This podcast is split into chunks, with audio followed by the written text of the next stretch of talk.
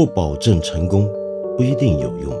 知识只是点亮世界的灵光。我是梁文道。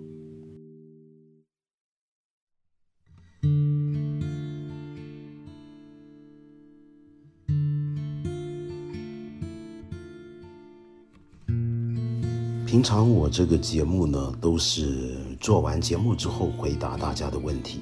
但是正好因为今天这期节目呢，就是缘起于你们给我的问题，所以不如我先挑一个问题出来。提出这个问题的朋友呢，嗯，你的名字好奇怪，我都不会念，是一个钱的符号，然后一个英文字母的 U，我就叫你 U 好了。U，你说呢？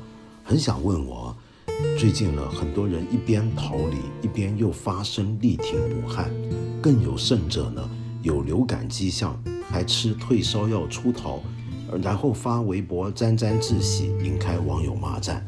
听了道长，也就我很多期节目，认为这个事情不能够站在道德高点随意指责抨击那些为了健康出逃的人群。但是对于带病出逃以此为荣的人就很气愤，何况还有很多没有症状，仍然选择退了回家车票的普通人在武汉留守。你想问我怎么看？我觉得其实你已经回答了你自己的问题了，是不是？哟，你想想看啊。首先呢，我们要把人群分清楚。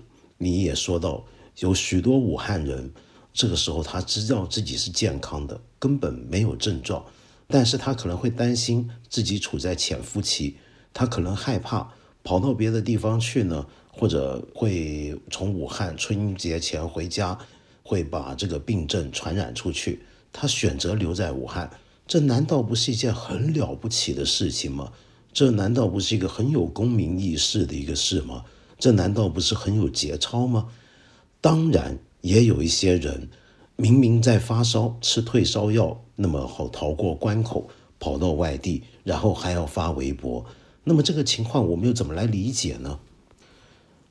我想你描述的这些现象本身就说明了我们人是有多么的复杂，对不对？我们有十三亿人，全世界七十亿人，什么样的人都有，所以我们千万不要那么简单的盖棺论定，去说武汉人都怎么样，更不要马上就上升到对一个中国人民的一个总体的判断。像我从来就不会说什么中国人多伟大，中国人多了不起，但是。我也绝对不会说中国人人性有多恶劣，中国人是一群没有信仰的动物等等等等，我都不会这么讲，因为我们人太多了，我们有很多不同的人，你一家人里面都还有不同的性格呢，对不对？你说到的那些在微博上头、社交媒体上头说自己逃离武汉发了烧还很开心的那些人，我当然知道。就在我录节目的今天呢。香港还有很多网民在传，就是有这么一位从武汉跑出来的人，有发烧症状，过关前呢就吃了退烧药，他过了关，然后来到香港呢，跑去吃他最心爱的香港有名的沙田鸡粥，吃完之后呢，等到有事儿在香港看医生就好了，有这样的讲法，那么当然被很多人骂。我觉得这些表现我们当然也看到了，我觉得有趣的地方并不是。他有病还跑出来去传染给人，而是他还会把这个消息公开描述出来，这一点让我觉得特别有意思。这说明他不认为这是一件缺德的事情。其实我们很多时候看今天社交媒体上面、微博上面、微信上面都有类似的情况，难道不是吗？就是有一些人他做了一些事，我们大家大部分人，我们按照社会共识会觉得他太有问题了。但是他还是很坦然的公开表达出来，好像只有他不觉得这件事情这么做是有问题的。我们都应该想想，这是为什么？这是因为我们太习惯了在社交圈上面写日记，把我们一切行为都公开出来呢？还是说他这个人，就像我过去常讲，我们都要学懂意识到其他人的存在，他是这么样的不意识到其他人的存在？而且也没有后退一步的意识到自己是个不意识到其他人也活着的这种人呢？这都值得我们去思考。但是我看你这个问题，最让我不断的这几天在围绕在心头的是什么呢？就是人啊是有很多样的，人性是很反复的。也许那些今天我们骂他很缺德、该去死的那些吃了退烧药出逃的人，这个人我怎么晓得他平常会不会是，也许是在某方面很善良的人呢？也有这个可能的，是吧？我在想的问题啊，简单的讲就是，我们用什么样的方法把人自私的那一面，我们觉得不好的那一面能够压抑下去，又用什么样的方法？能够把大家很积极的想要帮助别人的、想要为善的那一面激发出来呢？我们有没有可能缔造一个社会？这个社会有种种的很相应合宜的体制跟措施，使得我们都能够调动起我们为善的那一面，而压抑下我们比较为了自私而破坏其他人生活的那一面？有没有这种可能呢？我之所以在想这个问题啊，就是因为看到了最近几天的情况，比如说，我们都晓得很多武汉的人，他们最早在中国被宣布为是一个封城的地方之后，那么那时候很多人都很紧张，想逃离。我们任何一个人在这种情况下可能都想逃，但是在什么情况你比较觉得不需要逃呢？那当然就是你很肯定，你留在武汉，你的医院、你的医疗措施、你的政府。会为你做好准备，会让你不用担心，你不用跑，你在家里面你也很安心。那么，所以我们要做的事情就是怎么样让那些成为疫区的人，他能够安心的留在自己的地方，而不用想着要逃出去。留在自己的地方又不慌张，该怎么做到这一点呢？比如说，我举一些例子啊，最近我们都看到各地政府都做了很多很急切的措施。比如说广州就是规定所有人走到街上公共场所都要戴口罩了，如果不戴口罩的话，基本上不准出门。可是与此同时，我们又晓得广州所有药房的口罩其实都已经脱销了，也就是说，你想要口罩，你买口罩可能也买不到。那么更不要说我们现在戴这些口罩都是一次性的，他怎么可能每天都能够戴着口罩上街呢？出去买菜呢，做事情见人呢，是很困难的，对不对？比较好的做法会不会是政府能够发放，政府能够配给呢？当然，我们这么讲就会说，假设了两点：第一，就是政府好像真有足够的口罩；第二，就是政府有能力调动这么庞大的资源。关于第一点，那么我们都晓得，今天中国口罩缺货是很困难的，不像我们的邻邦缅甸。最近可能大家也晓得了，缅甸呢，在跟中国边境的地方的警察都在街上巡逻，看到有人没戴口罩，他们会发放口罩给那些街上的人，不管他是缅甸人还是外来的游客，同时还要教导他们正确的戴口罩的方法。很多人呢就拿来比较，你看他们会警察发口罩，我们这却没有，为什么呢？其实也不要这么快下结论。因为很可能只是缅甸现在由于还没有遇到我们遇到的问题，所以他还有办法这么做。所以，OK，第一个前提就是政府能不能够有充分的准备。我们现在晓得了，政府恐怕很难，因为口罩平常不被当成是一个重要的一个资源储备起来。可是，我还是想讲，经过零三年的非典之后，我们是不是到现在十七年应该更聪明一点，应该要。在这方面有所准备，晓得口罩这个东西啊，在疫病这种事情是它不来也就算了，它要来就是来势汹汹，很可能口罩以后是不是该被列成一种战略资源，甚至包括消毒药水等等。第二点，如果说政府有没有能力去调动这么多资源呢？就算政府自己本身不储备，它能不能征集呢？这一点就是我今天想讲的一个重点。要讲这个重点呢，我们从最近的一些的新闻开始说起。我们之前一集节目呢，就谈到了这回的肺炎，这一回的非典，它在一开始起来的那个过程里面，出现了很多的讯息缺漏的情况，那么使得大家呢，对它是完全没有办法提防，一下子就变得好像面对一场大爆发一样。所以很多人都在怪这武汉到底是不是有隐瞒疫情的情况，是不是有披露不及时的情况。我们看到武汉市长周先旺已经出来接受了央视的专访，他在这个访问里面呢，呃，有一段话就是回答这个问题。他讲的其中一些东西让我觉得特别值得深究。他说什么呢？周市长说，各方面对我们的信息的披露是不满意的，认为我们既有披露不及时的一面，也有我们工作不到位的一面。披露不及时这一点，大家要理解。因为它是传染病，传染病呢是有传染病防治法的，它必须依法披露。作为地方政府，我获得这个信息以后，授权以后，我才能披露。所以在当时很不被理解。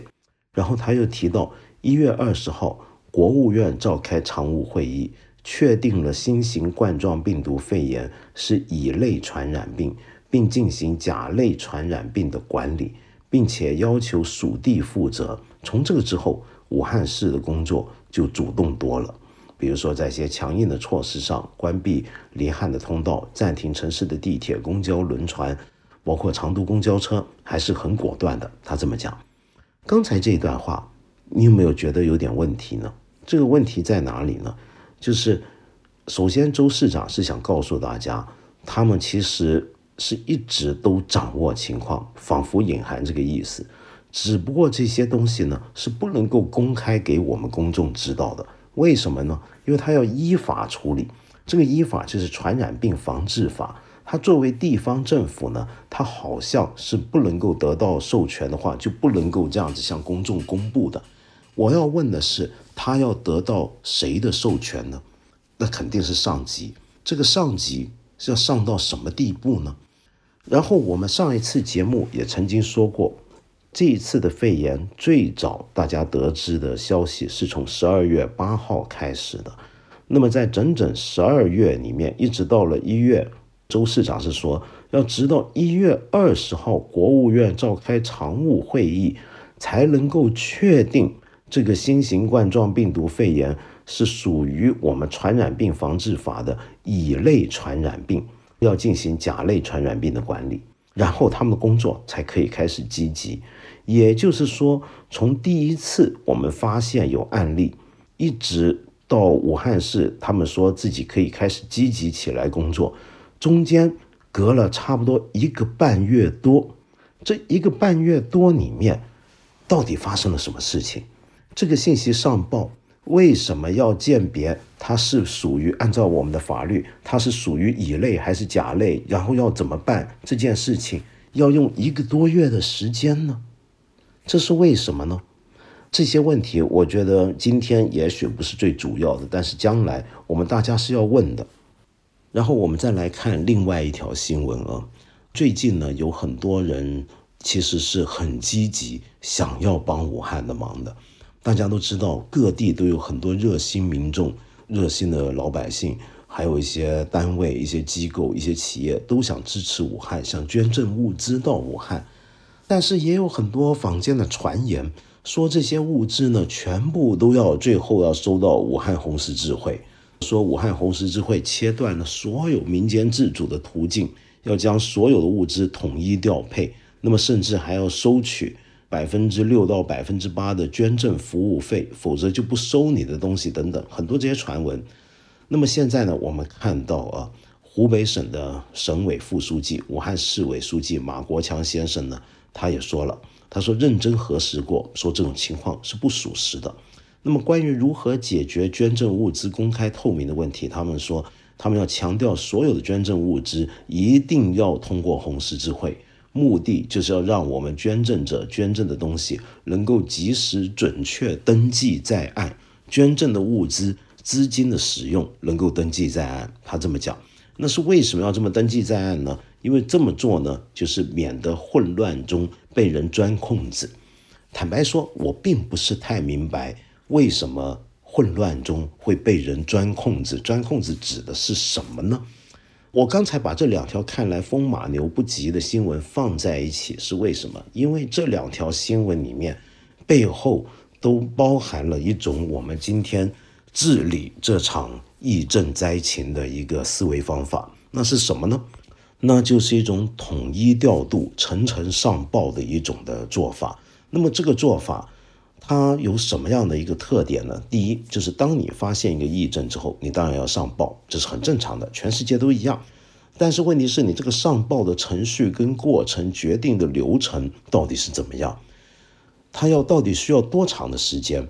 假如我们发生一场传染病开始了，我们从发现第一个案例到最后下决定可以下狠手来应治它的过程要一个半月的话，那怎么办呢？不就是今天我们看到的情况吗？那么第二。就是我们一方面看到全国到处都有人想要捐赠物资给武汉的很多的单位跟医院，另一方面则有很多武汉的医院医生在网上诉苦。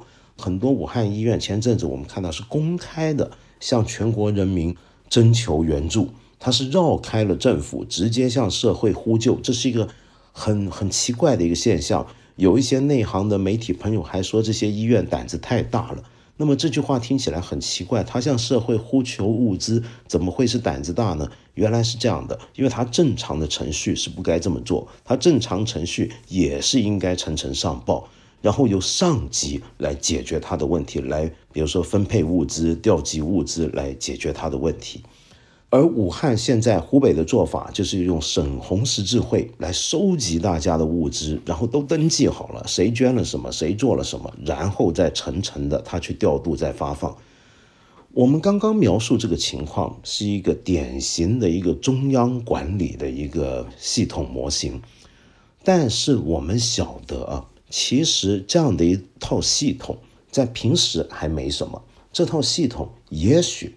能够我们这种强而有力的一个中央统一型的一个管理系统，很多时候能够发放出很惊人的能量跟效率，让全世界震惊。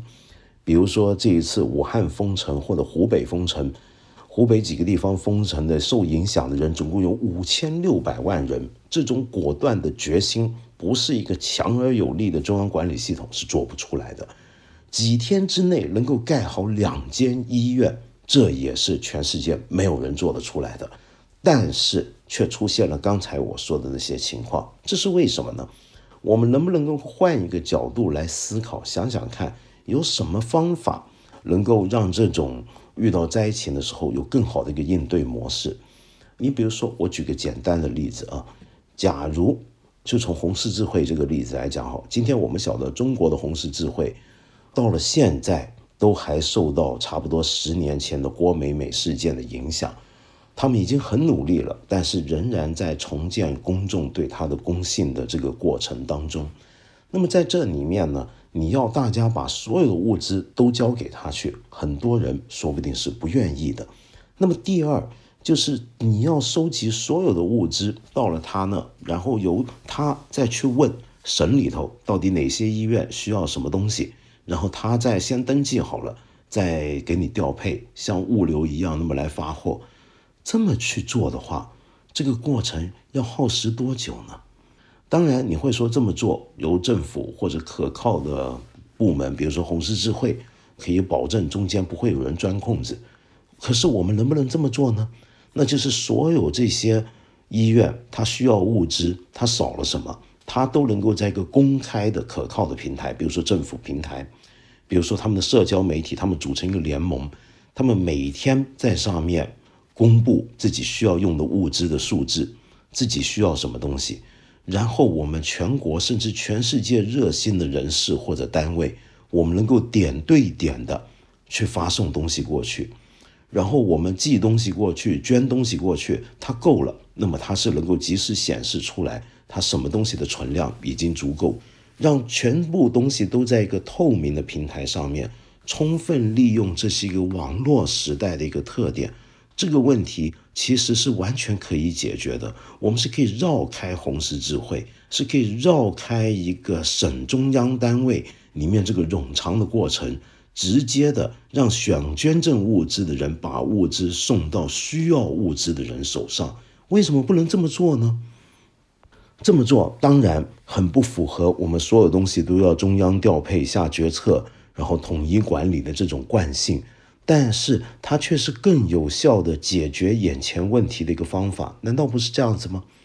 我记得几年前有一位很有名的作家，一位关于我们互联网时代、科技时代、社会方面很多变化提出很多崭新思想的一个作家，就是凯文·凯利。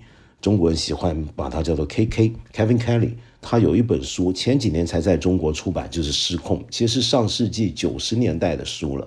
他在这本书里面呢。就提到了很多一种关于集体智慧运作的方法，其中最简单的一个例子就是蜜蜂的蜂群。蜜蜂是怎么来运作的呢？这个蜂群，当他们决定整群蜜蜂要搬家的时候，它是不是有一套很完善的，像我们国家这样的中央管理系统，由它的蜂后去主持大局，去从下面收集讯息？然后再去决定我们现在搬家搬到什么地方呢？它不是蜜蜂搬家的方法，是先大量的工蜂出去，然后所有的工蜂分了侦察队在不同的地方，看到有适合的地方回来，就用跳舞的方法在空中旋转来通知其他人。那么其他人呢也会进一步再去确认。当大家都确认过，那么发现哪一些方向来的蜜蜂群聚的越多。跳舞跳的要越激烈，那么大概就可以确定那是一个好地方了。然后大家才把这个蜂后也搬过去。蜂后是不下决定的，这个中央他是被搬的，他是听前面指挥的。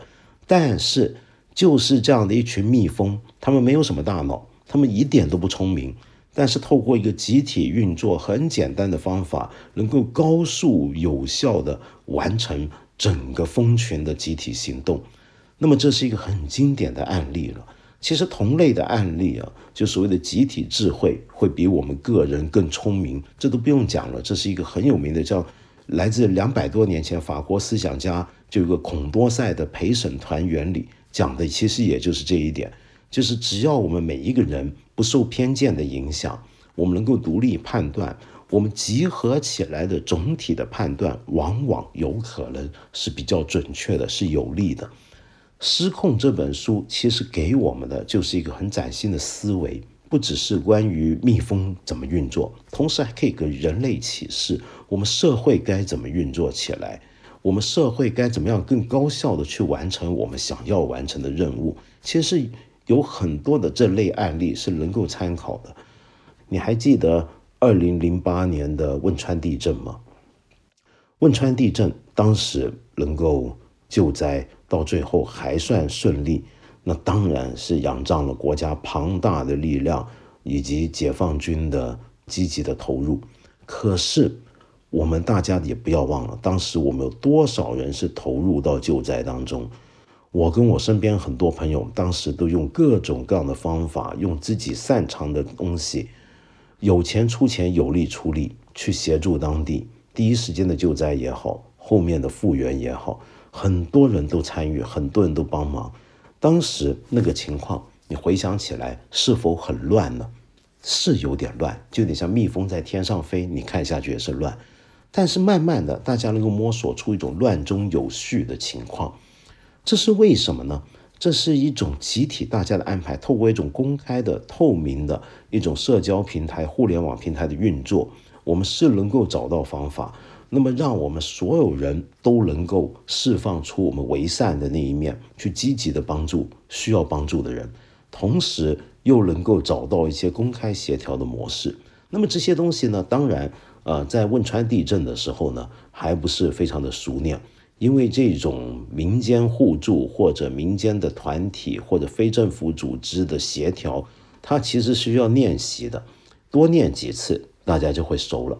我举一个简单的例子啊，当时我还记得汶川地震的时候，有很多国际性的 NGO、一些社会救援组织、慈善组织参与到那场救灾里面。我们很多人当时都有个感觉，哎，那些救灾组织的人来了之后，他们很有默契，每个组织要干嘛干嘛，大家都很清楚，然后大家就分配工作，到了现场也不需要说什么开会。也不需要一起先选出来一个呃中央头目去指挥他们，他们就能够好好的去干自己干的事儿，而且协调的不错。为什么呢？因为他们早就习惯了这样的协调。在过去十几二十年来，世界上的很多的大型天灾，有很多国际性的机构，他们彼此都已经很清楚自己能够做什么，对方能够做什么。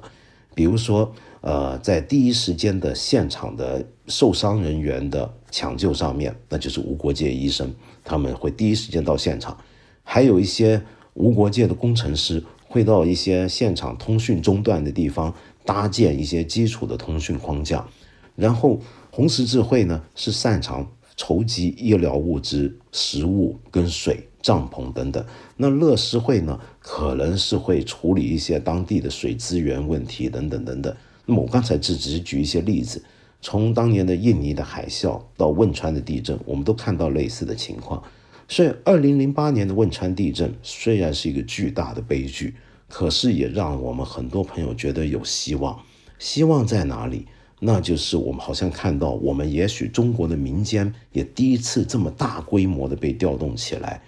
当时没有人幸灾乐祸，当时没有人会觉得谁要逃跑谁，说人性的邪恶、丑恶等等都都很少见，是全国人民上下一条心，我们大家都觉得自己能够做一点事情，能够付出一些东西，去帮助一些我并不认识的同胞。那个时候我们有信心的地方是什么呢？这一回我们大家做的有点乱，但是将来我们会越做越好。因为我们民间的力量调动起来了，大家就能够互相协调，到了最后，我们也能够摸索出一套我们自己的蜂群原理。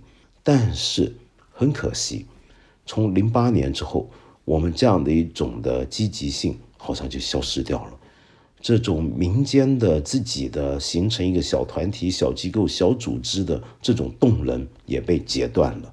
我们基本上终止了我们民间互助和自助的这种轨迹的发展，那么重新的把所有的这些事情都包回到政府身上。这一次我们看到的就是所有事情几乎都交给政府自己去做的时候，那对政府而言是多大的压力？像现在为什么我们会觉得很多地方都还有问题？比如说为什么武汉？你让所有的人都马上很急切的停掉所有的交通，下这么大的硬手，真的是全世界都做不到的。可是那些有病的人、有问题的人，他怎么去医院？医生、护士又该怎么去医院？到了今天，也许这些问题开始找到解决方法，但是很明显一开始是没有的，所以我们才会看到那么多网上的抱怨。那么，假如有更周详的规划，当然能够处理这个问题。只不过我们可以想象另一种情况，假如说一开始政府决定要封城的时候，是能够联系好很多民间的机构，他们自愿的，几乎像敢死队一样的，愿意送医护人员到这个医院去工作，组织一些车队，只要做好大家自己的防护措施，这种事情并不是不可能的，很多人是愿意的。我跟你讲，我还记得非典的时候，在香港很多出租车司机。是免费义务愿意接载医护人员到医院去工作去上班的这种事情，其实你要相信我们人是有有这一面的，只要我们都能参与。所以我希望，啊，现在这场肺炎的疫症看下来，呃，还是会继续发展下去。也许我今天讲这些都太早了，但是将来我很希望我们都能够学到一点什么。